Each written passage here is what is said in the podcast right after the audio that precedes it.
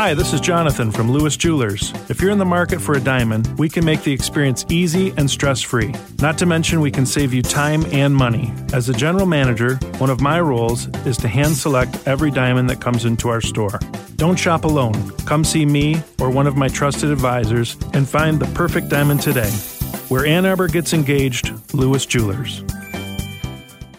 Welcome on into the Wolverine.com podcast. Clayton Sayfie here with Anthony Broome. Uh, we are 16 days from Michigan's opener against Colorado State, so football is coming quick. They're what two weeks, 15 days now, over two weeks into fall camp, so tons to talk about. And we have roster news. One of the most surprising uh, pieces of roster news that I've seen, um, including the fact that it was a transfer and Michigan hasn't gotten many. What just three, four over the last couple years? Obviously, some admission stuff there uh, create some hurdles for guys, but. Eyabi Anoma, a former five star plus prospect, the number three overall player in the 2018 class, uh, signed and played at Alabama, uh, then was dismissed from the team there, went to Houston, was dismissed from the team there. Uh, and that's what makes this thing so interesting. Went to UT Martin, sat out in 2020, played in 2021 uh, and did pretty well though. Was an all ohio valley conference performer. Uh, he was all sec freshman team in 2018 nine tackles two for loss. Uh, so when he's on the field he plays well. There's some baggage there.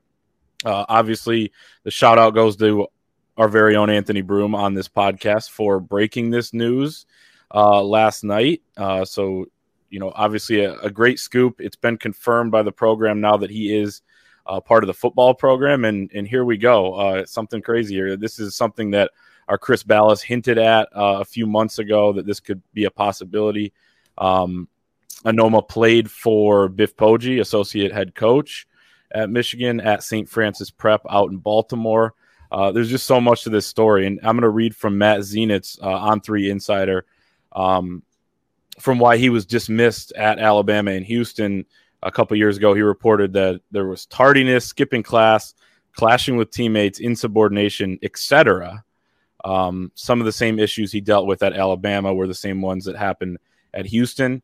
Uh, with that said, based on the fact that he graduated from UT Martin, uh, the fact that he was actually on a roll at Alabama, um, and he has since said that he's turned things around. Again, it's two years removed from those dismissals.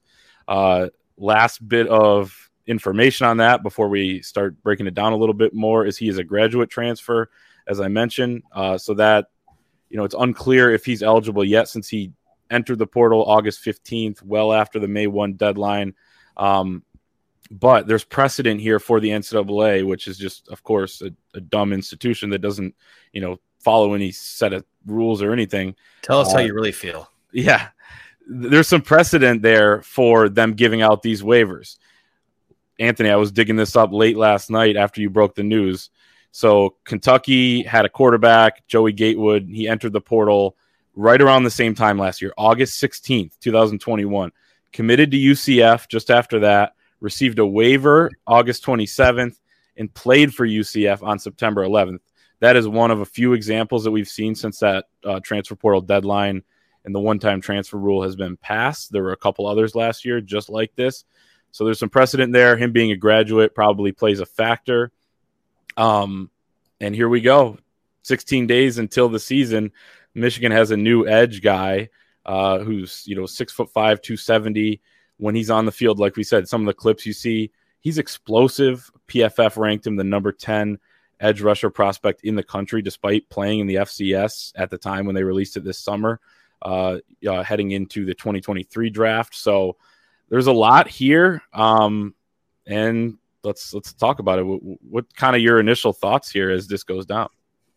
Yeah, it was kind of a crazy day, uh, just in terms of I, w- I had I had had sort of notice on hey a friend of a friend or so, a friend of a friend knows someone who works in admissions that says you know one of those types of deals so it wasn't something that was necessarily pursued heavily early on in the day, and then later on in the day, as as kind of work stuff sort of died down a bit, which it never truly dies down. You just you started working more, breathe a little bit. Yeah. Um, just I pulled up Michigan's directory and type his name in, don't see him, don't see him, and kind of right before I was getting ready to sort of shut things down for the night, I type his name in there and bam, there he is. And. It's go time. So it is, it's surprising. Uh, now, this is a guy that I think you had mentioned, uh, you know, Balas had sort of insinuated Michigan was kicking the tires on back in the spring. I, I, I think I, I, can say it was a name. I, I, can't speak to, you know, what the contact was or anything like that. Uh, but it's pretty clear that like whatever the delay was in between spring football and now he was he was attempting to graduate and he did graduate and this is a guy who i think the biggest concern with michigan fans so far has been um, the baggage right you know you've been kicked off of two teams when you're kicked off alabama i mean if you can play down there they will find every reason they can to keep you around so hmm. to not to not make it there to not make it at houston uh, that was surprising and eye-opening um, you know this is a situation where there, you know, a lot of people are asking.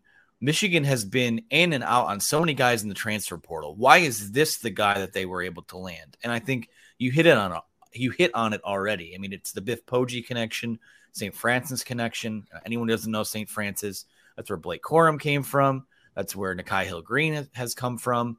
That is where uh, I'm missing one more. Oh, uh, Derrick Moore, the freshman yes. edge rusher in this class, is a St. Francis kid. So you know, maybe this is one of those things where it does seem like, uh, you know, he graduated. He's been out of trouble for two years. He sat in 2020, which I'm sure for a guy like that, you know, he was a five star prospect and the number three player in his class. So to be humbled like that and then to have to sit a year, that could go either way. I mean, some guys flame out after that, other guys sit and learn and grow up. And last season at UT Martin, he played really well and well enough to where Dane Brugler had him on a top 20 list for senior edge rushers this summer. Pro Football Focus, I believe, one is to, as far to say he's their 10th ranked edge rusher yep. uh, going into uh, next year's draft, and that was before he transferred to Michigan.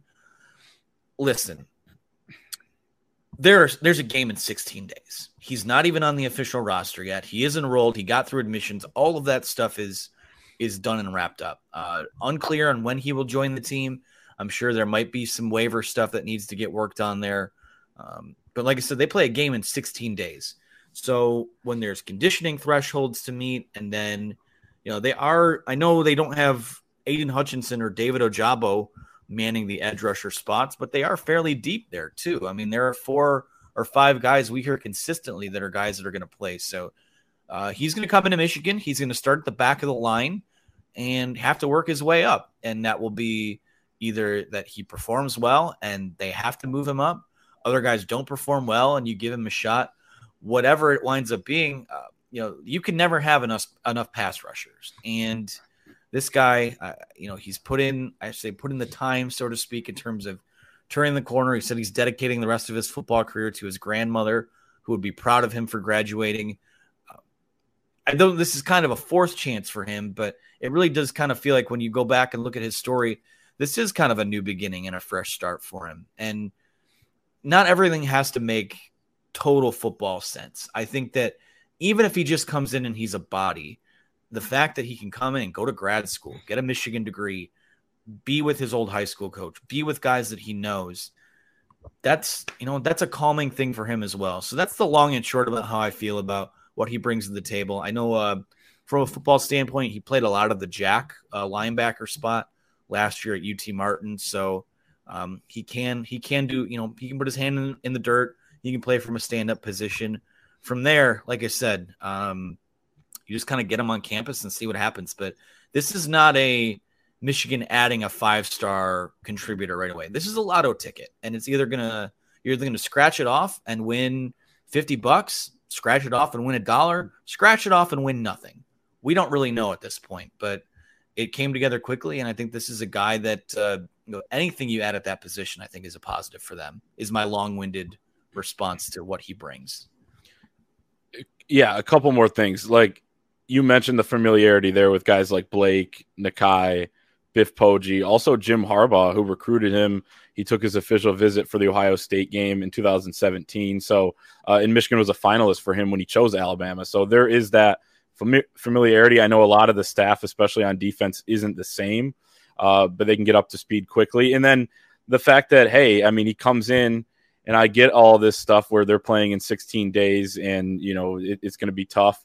But this is kind of the position. My counter argument is this is, you know, at the edge spot, it's kind of the position that you would, you know, most want. If you had to bring someone in 16 days or, you know, 17 when it, when it happened uh, before your first game, this would be the spot because you don't have to play every down. They're going to sub a decent amount already at those positions, in my opinion. And as Don Brown would say, there's certain guys um, who you can just kind of tell them on your mark, get set, go, and and you know he'll he'll go get the quarterback. I mean, he doesn't have to. I, I think he's more than capable athletically to drop in coverage and do some of the things that Minter is going to have these guys doing. But if you know there's a playbook learning curve, then don't have him do that. Have him you know out there on downs where he's just going to on your mark, get set, go, and get after the quarterback. So that's kind of my counter argument in a way where, yeah, I mean, could he give you 20 snaps in a game in in 16 days? I mean, I'm not betting on that. I think it would probably be maybe closer to the Big Ten season, but I wouldn't rule it out either, especially at this position. No. Um, uh, yeah. And you could, like you, like you said, you can just line that guy up, and if he's ready to go, you just tell him to go. Um, yeah. You know, the other thing too is that um, when we talk about these being pseudo preseason games, these non-conference games, if they're emptying out the bench at the end of the game, he's going to play whether he's ready or in shape, regardless. Uh, you know, if they're just rolling everyone out there. So, yeah, I think that there is there's an opportunity here for that. Um, you know, if there's one guy like you said that you can bring in, maybe outside of of I don't know if running back would be one, but there's a guy you can drop in at a position and just say go get after it. It would be at the edge spot. So yeah. I could see him finding a role. It's just you know he's got four or five guys ahead of him right now. And if he outperforms them, he'll see the field. But, you know, they're not just going to drop him into the two deep. He, he does have to work his way up and earn it. Yeah, it's not center where, you know, he's got to make calls at the line and things like that, or even safety or linebacker, um, you know, middle linebacker and things like that. So will be interesting to follow this one. And uh, of course, this news dropped just hours after Jim Harbaugh talked for the first time during camp. So we don't get uh, those comments from him, but that's all right. Um, let's move on to some of the things that Harbaugh did talk about. Obviously, the quarterbacks was the first question yesterday at Schembechler Hall. Um, not much of an answer, but in and of its, you know, that is an answer in a way because at that time they were 14 days in. Uh, he said this thing is too close to call. Uh, they're kind of neck and neck still. Um, and he had said, he told Jon Jansen back on August 8th that usually into a camp, it takes eight or nine days one guy begins to separate himself, and you kind of know, even if you don't name him yet, you kind of know who your starting quarterback's going to be. Doesn't seem like that's the case here. The Big Ten Network guys were inside practice yesterday. Uh, you know, they felt they both played well, and you know, basically that this thing is ongoing. Jim Harbaugh said it could go into the season, and to me, that's where this thing's trending. I mean, if you go over two weeks with not knowing who your starter is going to be, uh, even if a guy does separate himself a little bit, I'd be hard pressed to feel like it's enough to earn the full time job. I think Cade would be the guy to start, uh, you know, right away. But then you go with JJ and they both play, and you see, you know, who separates himself, or maybe they never do. Uh, as Harbaugh said, it's either going to be obvious or maybe it won't, and then they both play. Um, then he was asked uh, by our good friend Angelique Chengelis from the Detroit News, could this be a Brady Henson type of thing? A great question. And uh, I thought it was a great response by Harbaugh to not make that comparison. He said it's a you know unique situation, um, but I think in terms of what it actually is going to be like, it could be similar in terms of a rotation like that. But I thought it was smart for him to deflect because people look back on that uh, comparison kind of you know negatively. Yeah, I mean the fact that there's not like the the one thing I'll say about Jim Harbaugh, it, it seems like in the earlier years that he was here. Maybe it was due to the fact that the talent wasn't quite as high at the position, but he would be kind of he would be play kind of coy about who was start. Like even when Shea Patterson transferred in, he wouldn't tell us that he was the starter until he officially took the first snap at Notre Dame. That's happened sometimes too, but I think it's genuine and and and earnest this time that no one has really separated themselves yet. And that's, I mean, I think that's a good thing because we've heard, I've heard that both guys have played well. We've all heard that both guys have played well. We've, we've seen uh, glimpses of both guys looking good and, and looking ready to go. So, Celebrate the moments. Hi, this is Jonathan from Lewis Jewelers. If you're in the market for a diamond, we can make the experience easy and stress free. Not to mention, we can save you time and money. As a general manager, one of my roles is to hand select every diamond that comes into our store. Don't shop alone. Come see me or one of my trusted advisors and find the perfect diamond today. Where Ann Arbor gets engaged, Lewis Jewelers. I kind of just go back to what I what I've said from the start is that you know, even going back to the spring, it's felt like it, this is Cade, you know, Cade McNamara is out in front, even by just a millimeter. And if JJ wants it, JJ's got to take it. And that could go into the regular season. Uh, we know that those first four games, the first three for sure, we'll see. You, you know, I think you want to kind of know who your guy is by by Big Ten play. But you know, if let's just say even Cade McNamara starts the first six games, but then JJ just really, I mean, it all comes together. Game, you know, game week seven, uh, Cade struggles. Like it could, this could happen at any time, like where it just becomes clear that your guy is your guy. And I, the guy who takes the first snap in the first game might not be the guy. It, it, the guy who takes the first snap in the second game might not be the guy. We don't really know. Um, but I, I continue to, I continue to say that however this battle plays out is is an enormous positive for Michigan. And you know, on the topic of the Brady Henson thing, um, I've said it in the past. Like, if at any point you wind up going to JJ McCarthy, I don't think you can come back from that. So you have to be, you have to be sure that that's your guy. Uh, in the age of the transfer portal and all that, um, whoever it is, like I, I, I think there's a little wiggle room if Cade's the starter because JJ does have more time coming with this program. It does have a different gear to his skill set. But however it plays out, and I will say this too. I mean, Dave Revsine set up sent out some video from practice. This is to be taken with a grain of salt. It doesn't mean anything, but when the quarterbacks were lining up and taking their throws uh, in whatever iteration of practice it was, the order of the quarterbacks went Cade McNamara, JJ McCarthy, Alan Bowman, Davis Warren. So I'm not sitting here saying that's your depth chart right now, but also uh, maybe it is. Who knows? Maybe maybe that was a little uh, tidbit that we're overlooking. But well, yeah, it's, like to your point, I think it's probably going to be Cade until he's, it, it, you know, it's proven he's not. It's almost like innocent until you're proven guilty because he is the returning starter. And also, uh, let's say that drill, you know, the players just kind of go in and they decide who goes first. Cade McNamara is the type of competitor where he he is going to be at the front of that line. Yeah, I know yeah. JJ is very similar, but Cade's a senior, and, and that's just kind of how it goes. But uh, yeah, interesting stuff. Um, quarterbacks, we'll see how it kind of unfolds here as things go on, or maybe it doesn't unfold. Almost as Jim Harbaugh said yesterday, maybe it just will continue to be this where they rotate. Um, he also revealed his fall camp MVP to this point, which is Ronnie Bell. He said he didn't want to name any names to leave anybody out.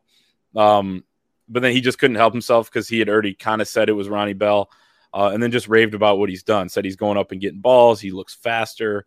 Uh, his hands look better, and continue to talk about it. But I think he's going to have a huge season. Uh, he said that um, you know he's looking for some tone setters on both sides of the ball and special teams, and he sees some emerging, but he wants to see more of that. Uh, you know, not just the top leaders vocally, but guys that are really going to set the tone in practice and then be those guys in games as well. And then he named a million guys. And I thought, I was thinking there, like, man, he's right. And I think he even left a few out. And I think that's a good sign for Michigan, too, at this point, that there's really too many guys to name that are in that mold or potential tone setters or already tone setters. Um, and he's going to continue to look for that. But also of note from the press conference, uh, no major injuries, no long term injuries, some guys banged up. We'd heard a, one offensive lineman in particular missed some time last week, but is back. Um, and and you know, pretty much as healthy of a fall camp as you can possibly have. Yeah, that's the critical thing right now. You're getting to the point where we're getting close to. I mean, there's camp the rest of this week. There's camp next week, and it's a game week. Like we're getting really close. So um, I do wonder if we see some of those guys that are emerging as starters or the veterans that Maybe they do kind of ease off the gas pedal a bit, but then again, maybe they might not. Uh, it's good to have a clear, a clean bill of health right now. Uh, as far as the Ronnie Bell thing, I'm not surprised by it at all. I mean, he was a tone setter even last year before on crutch. I mean, the guy helped set a tone on crutches. So anything he does on the field isn't going to surprise me. And you know, I really do think like, and there are people. I talked to some NFL people before last off season. Uh, I've talked to a few during this off season. People are, I mean, in that circle, in league circles, they're really interested in seeing what that guy can do. Um, because even just, I know he, he only had the one catch and went for 76 yards in that opener last year, but there are people saying that like the way that he was running routes in camp and, and just how crisp everything looked, that was going to be a guy that, you know, who knows, maybe could have been a day two pick had he stayed healthy. Uh, but he comes back this year. Am I going to be surprised if he goes out and has a, I don't know what would be a comparison, like a Chris Olave type season, you know, 60 catches, 900 yards. I wouldn't be surprised by it at all. Uh, leading, you know, they have a lot of options at receiver, and people keep going, well, who's the guy? And and you they look to Andrel Anthony. They're like, oh well, Cornelius Johnson was the leading receiver last year. They look at, oh, maybe Darius Clemons can can emerge as a freshman. Don't look too hard. He's right in front of you. Uh, I think that John or uh, Ronnie Bell has a he has a Jake Butt esque way of always finding ways to get open. And with them presumably throwing the ball more this year, I think that that guy is, you know, he's he's primed to feast. So not surprised by it at all. I mean, he's setting personal records in all kinds of speed and agility categories coming off of a torn ACL. That guy, he's he's gonna have a big year. I have no doubts about that at all. If you had to pick somebody who has the second best chance of being the leading receiver. Not even necessarily who's going to finish second, but the second best chance. Who would you who would you say? The second best chance. It, again, I think it's one of those things where don't look too hard because it might be right in front of you. I wouldn't be surprised for Cornelius Johnson yeah. to have another good year. Um, Andrel Anthony, I think, is a guy that uh, could have a, a, a, big season in, a, in an expanded role. You know, he only had I think he only caught 12 balls last year. Six of them were in that Michigan State game. So a lot of us sit here and go, wow, you know, he was one of the breakout stars of last year where, you know, he had a game where he broke out and then was kind of quiet the rest of the way. I'm really interested in seeing, especially when you start hearing people call him or that he's emulating Braylon Edwards and that's a guy that he's looking up to. I don't know. But then, yeah. I mean, like I said, there are just so many guys there. Um, you know, AJ, I mean, playing wide receiver full time. Roman yeah. Wilson, it doesn't feel like we've heard a ton about him, but you know, that's a guy. Um, I mean, the options are um, no one will mistake their wide receiver room for what Ohio State had last year or what LSU had in 2019, but God, there there are options. Again, it goes back to what I was saying about lotto tickets. Like you have a plethora of talented players, you let them compete, and you see who emerges. Yeah, Roman Wilson is a perennial under the radar type of guy for whatever reason. Eight multi catch games last season, missed a game.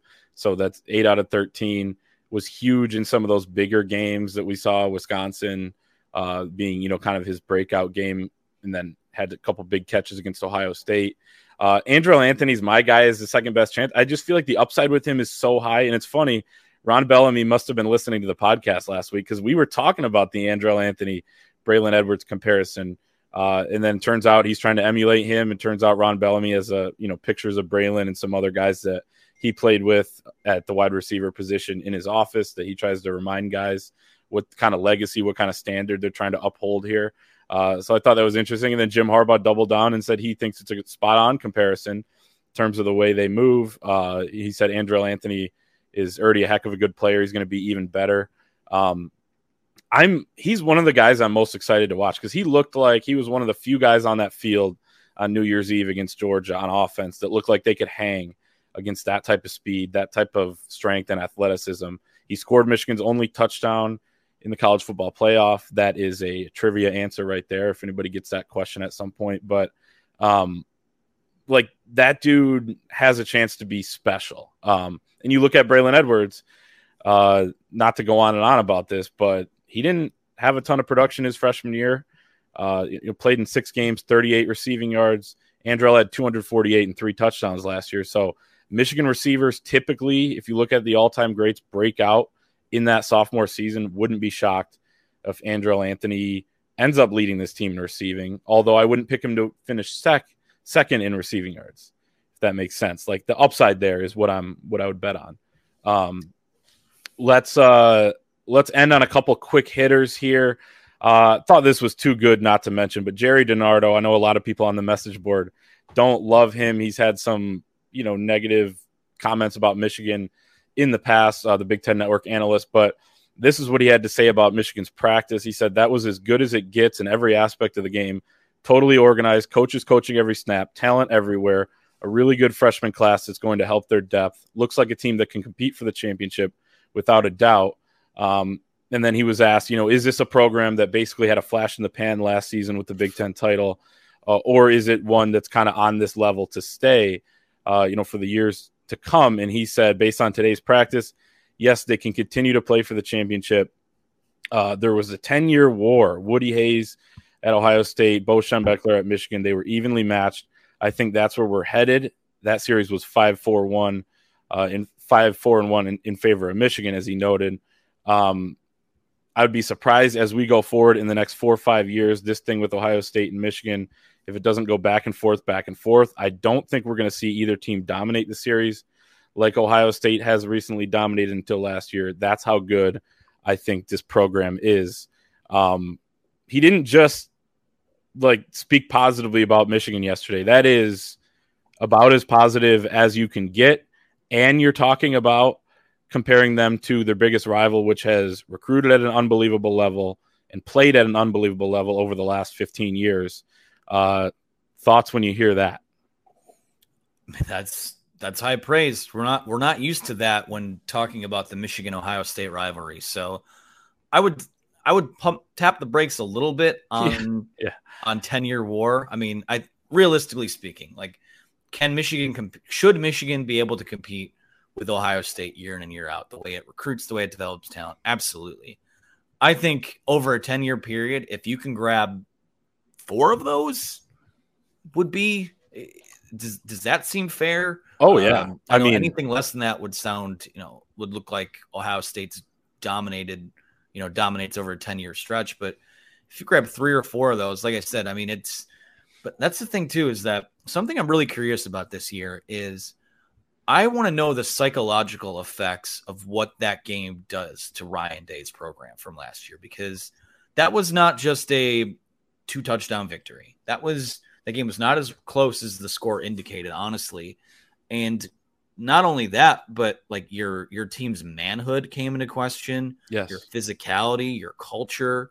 Um, yeah, they're going to throw another video game offense out there this year, but uh, I have I still have questions about you know guys on their offensive line. I'm not sold on their front seven on defense. I know they're gonna they're switching schemes, and that obviously did wonders for Michigan last year. But you know, Jim Knowles' scheme is seems like it's similar to Don Brown's in that uh, you know maybe when you when you do that, and there was no adjustment to really Don Brown's style of defense, but anytime you make a huge schematic change, that's um, that's something that's a big change. So they have the talent to offset that. But yeah, like I said, I I really am interested in seeing if that's one of those culture like maybe not to the level that the 2018 game sent like shockwaves through Michigan's program over the next three yeah. years, but I do wonder if there's a little bit of shell shock there still because when we were there for Big Ten media, day, media days, that was not the Ohio State crew that walked in there with their shoulders, you know, held high and their chest puffed out. Um, but they any good program will find a way to bounce back from that. Uh, great program will find a way to bounce back from that. So the way they recruit, I mean, some of the the top end talent they bring in, I'm hesitant to say 10 year war, but do I think that if do I think that what Michigan did last year is sustainable? I do. I do believe that.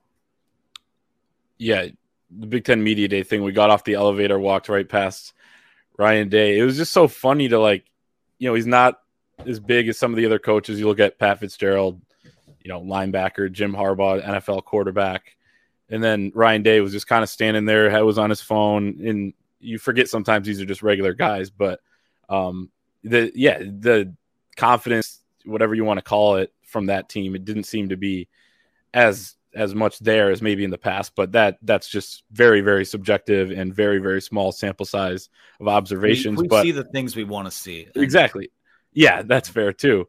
Uh, and you mean you're pumping the brakes on the 10 year war because you think Ryan Day is going to be fired after Michigan beats him this year, right? Oh, that, yeah. Well, yeah, that's, no, that's totally just, what it is. And they bring Urban Meyer back and it's back on. That's right? true. so, uh, yeah, no, but I mean, Jerry DiNardo, and that's the same. Speaking to your point about Jim Knowles and the Ohio State defense, defense, you know, they were at Ohio State camp a couple days prior, and he said, "Hey, you know, new defense, like like what they're doing, but it's going to take you know a lot of time to adjust, just like any new defense. It's not come in, you know, this is an overhaul. It's similar to what Michigan did last year, but I think what Michigan did last year fit its personnel pretty well. And you talked about some of the toughness issues. Uh, they're trying to, you know, change a lot of things over there on that side of the ball.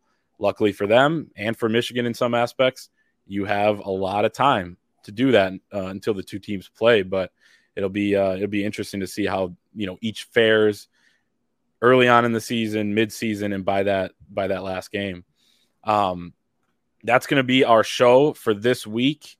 A lot to talk about. You never know what you're going to get here. Uh, maybe another transfer next week. Who knows? Uh, and uh, make sure to get this video up to 500 likes. Smash that like button. We appreciate all you guys, li- uh, you know, watching on YouTube and all the people listening to the audio version. Stick with us at thewolverine.com. We have our $1 deal. $1 gets you premium access for your first year. So just do that right now um, and, and, get on the message board and all that stuff before the season, before the deal runs out. Uh, follow us on all the social media platforms there, and we will see everyone next time.